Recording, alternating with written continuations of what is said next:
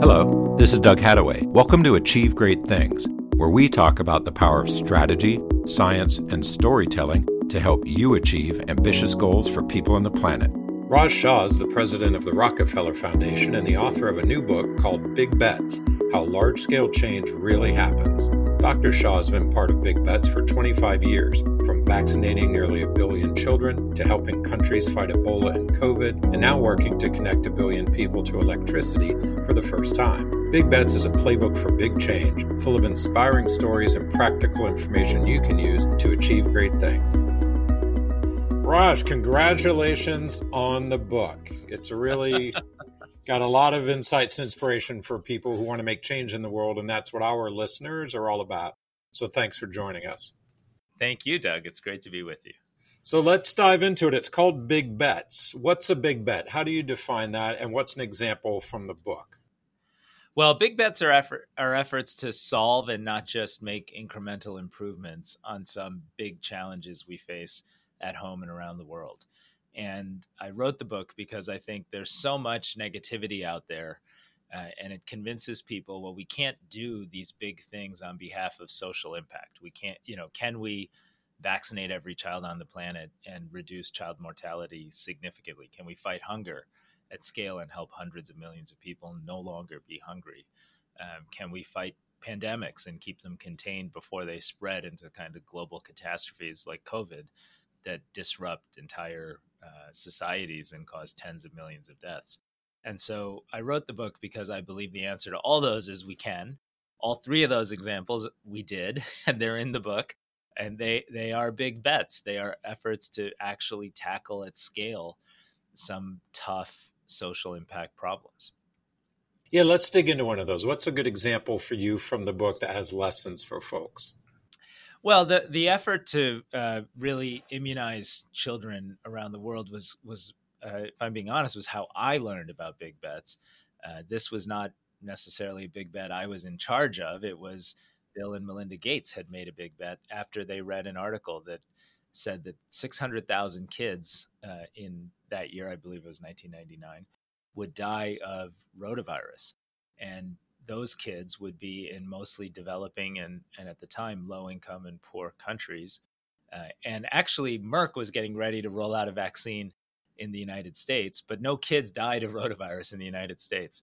And when they learned that that vaccine wouldn't be available to kids who were actually at risk of suffering uh, and losing their life, they said, "Well, this isn't right. What what it, what would it take to make sure every child across this planet received every vaccine that could save them from a vaccine preventable disease and a childhood death. And over the next 20 years, we, we all collaborated around that with thousands of partners globally and achieved some amazing outcomes in protecting uh, children from simple diseases.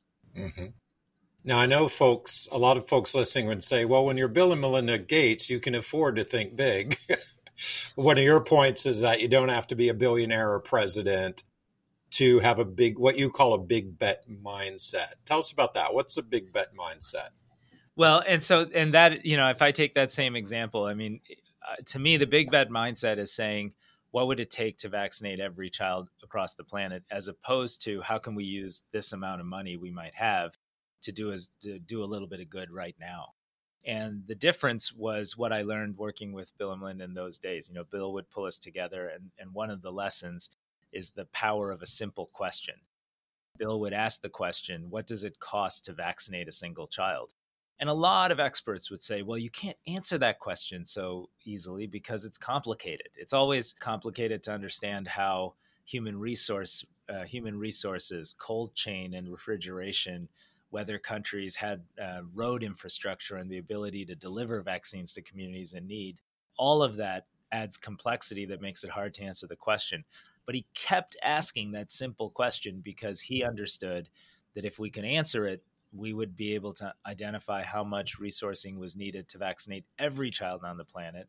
And even though that was far in excess of the resources at the time the foundation had at its disposal, it was a roadmap for the world to solve a big problem. And those roadmaps are necessary.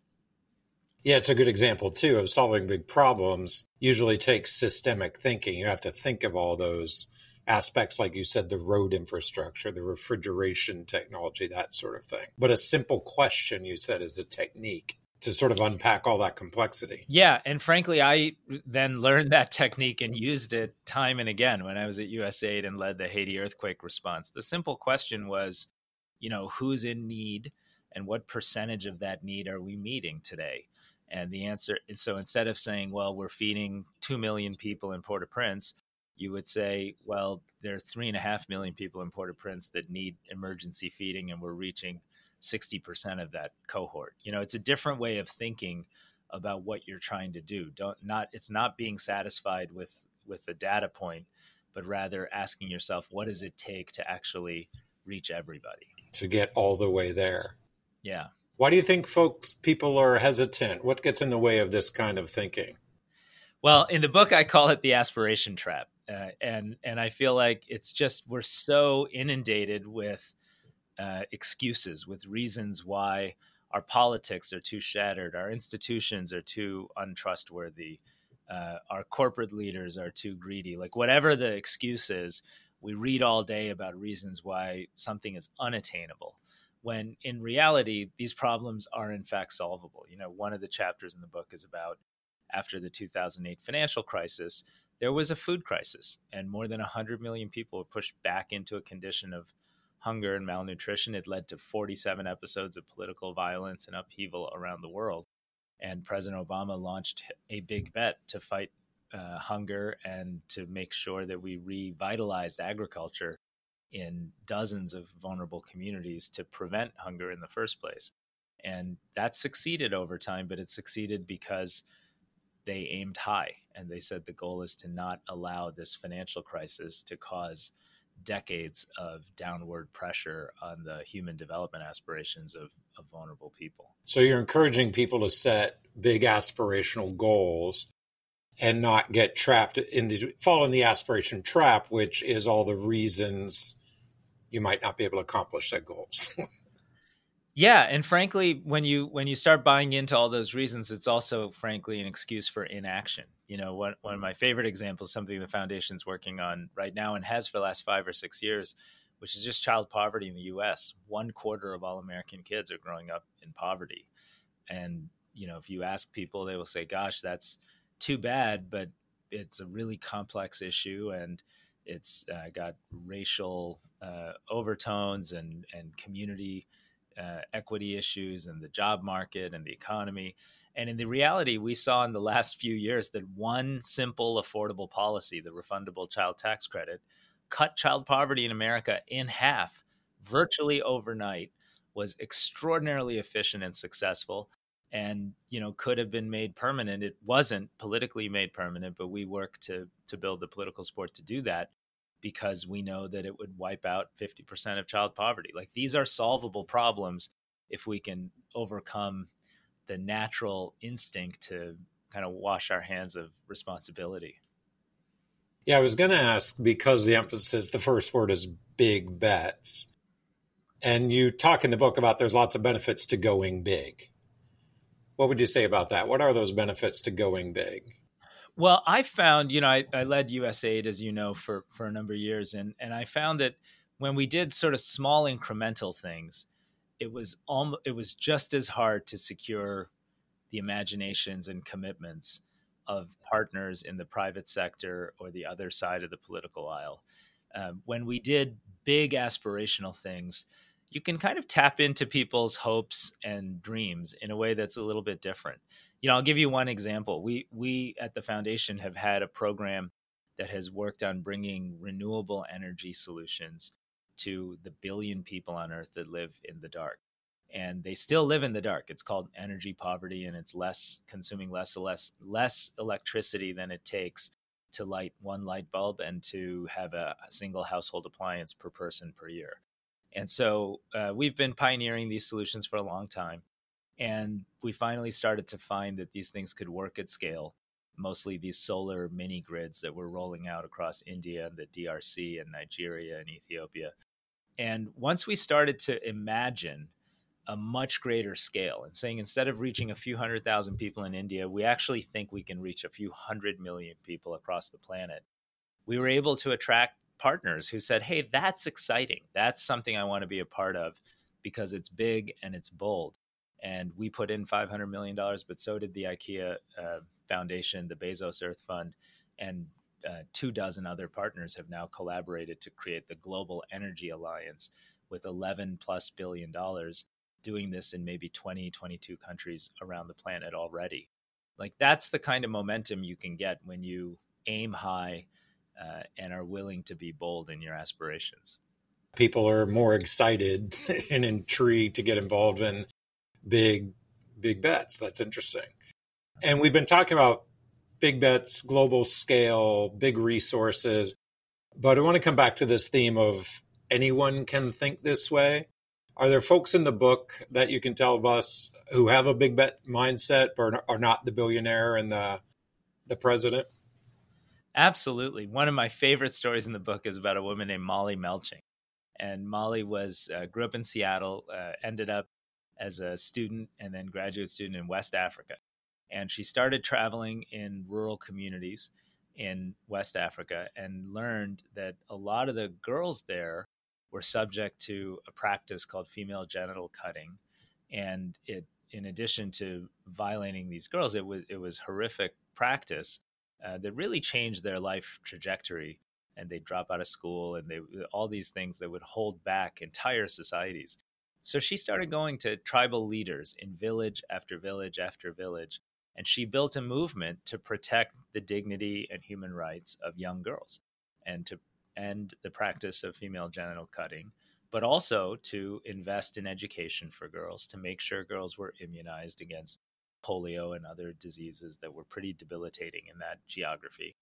And over time, she has millions and millions and millions of, of girls are leading much more whole, much more aspirational lives because of Molly's big bet that she could change the mindsets of the communities in which these girls were growing up. And I think she's a wonderful example. I write about learning from her on trips to Senegal when I was early in my career.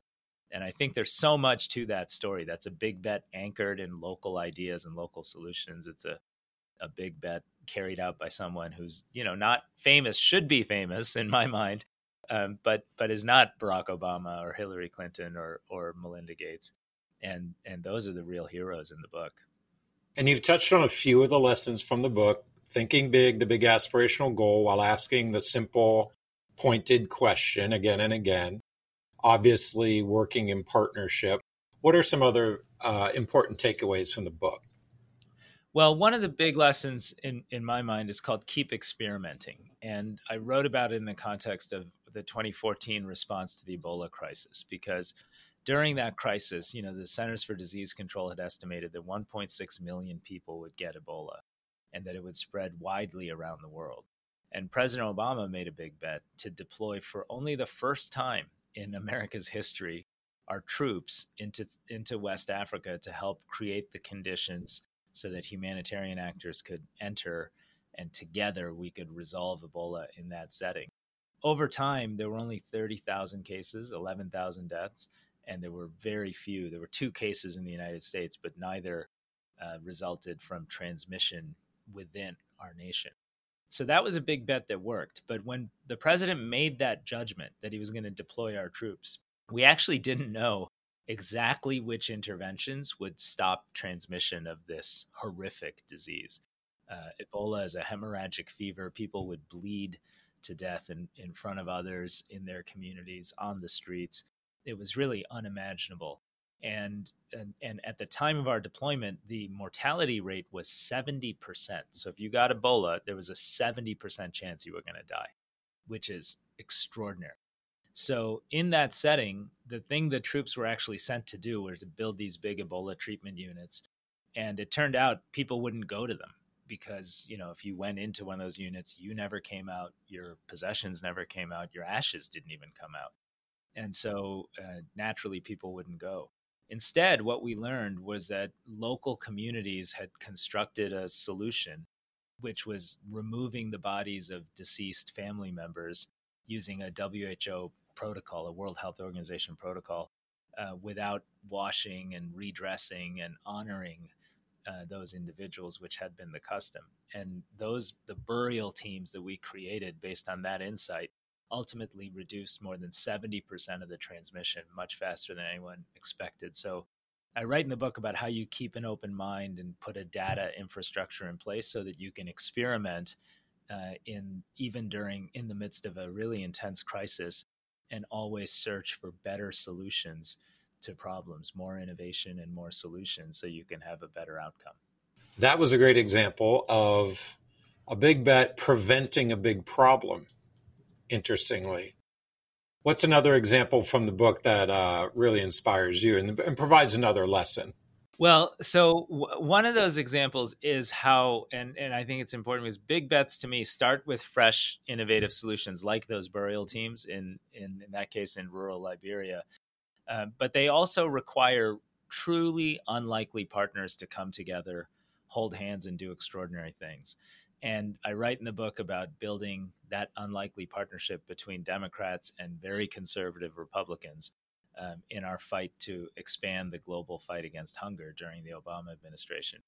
And uh, and I talk in the book about a lesson uh, that I call "Make It Personal," because I learned the hard way that just having data and information and numbers and spreadsheets might be compelling to some types of people, and I'm one of them. Uh, but it wasn't really compelling to uh, to everybody. And I had actually gone up to Capitol Hill and testified uh, about the impact of a Republican budget on our global health programs. And I said 70,000 kids would die as a result of these draconian Republican budget cuts. And, uh, and while I was congratulated by some on the left, I quickly got a phone call that informed me that uh, Speaker Boehner at the time, the Speaker of the House, was upset with my language, felt it was disrespectful, and, and asked to see me. So I went up and I saw the Speaker, and he, I apologized. He gave me a list of of Republicans to see and get to know. And the message was, you know, if you get to know these people personally and you understand their values, more more of them will support this global humanitarian mission um, than you think is true right now. And that proved to be correct. There's a strong faith based conservative Republican support for America's global humanitarian activities. And I met senators. I prayed with them. We talked about our families. We traveled together. And those personal relationships at the end of the day uh, really helped codify the Global Food Security Act into law. It helped it helped us raise resources and visibility to crises that occurred in that window. I think it saved a lot of lives, and even more importantly, it's maintained America's role long after I left government and long after President Obama left government as the world's humanitarian leader. Yeah, we when we started talking, you mentioned you wrote the book because people hear so much about the problems in the world that they are demotivated to address them, and we also hear so much about the divisions, which are real, obviously, in our politics, but that doesn't mean they can't be transcended to get things done. Yeah, and we just don't hear about you know if you if you have uh, a lot of personal engagement and you build personal relationships and those then allow for a different kind of bipartisan consensus to emerge on an issue like fighting hunger around the world. Unfortunately, that doesn't really make news in the same way. Uh, but to me, that's inspiring. It's exciting. It shows that people can come together and solve problems uh, even when it's tough. And I think that's true even today with our really deeply fractured politics. What's a big bet you're working on now that has you inspired? Well, well, our, our biggest bet is an effort to use the renewable energy trend, uh, technology frontier to help both fight climate change and address global poverty. Uh, in addition to the reality that almost a billion people live in energy poverty, uh, the other fact most people don't know is that within two decades, 75% of all greenhouse gases will come from what we today call developing and emerging economies. And those 80 countries uh, are today receiving almost no meaningful financing to support a meaningful uh, strategy of reducing their carbon emissions. While in richer countries like the United States and China and Europe, we're pouring trillions of dollars into reshaping and greening our economies. And so our effort is to make sure that those 80 countries can access the batteries, the solar panels, the micro hydro technologies, someday the small modular nuclear technologies that'll be a big part of ensuring that we have a truly green global economy and and avoid the 112 gigawatts of new coal that's coming online in these countries avoid the heavy fuel oil that costs hundreds of million dollars a month for small uh, countries to import and burn and avoid the very high costs of diesel generation and diesel backup that holds back most of these economies. And if we can achieve that together, you know, we'll transform the fight against climate change. We'll move hundreds of millions of people out of poverty, uh, and it would be an extraordinary big bet uh, and success story. Yeah, that's an exciting one. Yeah, let's unpack your method from the book, some of the lessons and methods through this example. So you have an ambitious and ambitious, audacious, aspiring goal. Yeah, that's where it starts. And then we spent years and years uh, seeing if there were kind of new solutions to old problems. I mean, the, the traditional way of bringing electricity to communities that didn't have it was build big coal plants connected to grids, let the governments run those grids through public utilities, and see how you do. And the truth is, in most developing economies, that strategy has been a terrible one at providing reliable, uh, low cost power and at reaching low income communities, whether they're in urban slums or, or rural areas. So, uh, so it was really the the the work we did over years was creating these new solar mini grids, using artificial intelligence to manage battery management, energy management systems from from afar, so you had fewer personnel costs baked into it, inventing with partners these smart meters that allowed customers to pay for only the power they used and to do it on their mobile phones. Uh, and then looking at new battery technologies to figure out what would most durably reduce the, the cost. And we got the cost down from maybe a dollar twenty cents a kilowatt hour to just under 20 cents a kilowatt hour, at which price point this is the best, uh, least cost electrification strategy for hundreds of millions of people that live in the dark. So that's sort of step one. Step two was finding partners that could help us scale. And uh, in our case, that started with a major public private partnership between the Rockefeller Foundation and Tata Power, India's largest power company, that's now building out 10,000 of these mini grids to reach 25 million people. But it's expanded with all these other company uh, public private partnerships. In the Congo, we just announced in Goma in Eastern Congo efforts to build out electrification there. Nigeria, where they're building 10,000 of these grids, Ethiopia, where they're connecting the grids to irrigation to improve agricultural production and food availability. It's very exciting, but but those partnerships is what what makes it go. And then the final component of a big bet is being able to measure results and be true to whether you're succeeding or not. Um, and something like electricity can be measured because you can track how much power a community consumes. You can evaluate how many customers you're reaching. You can uh, survey customers and find out whether their incomes are going up, they're creating jobs, and their families are moving up, or whether it's not such a good deal for them. And what we found is almost without fail, uh, when these systems roll out in communities, girls are studying at night in schools that stay open later than they otherwise would.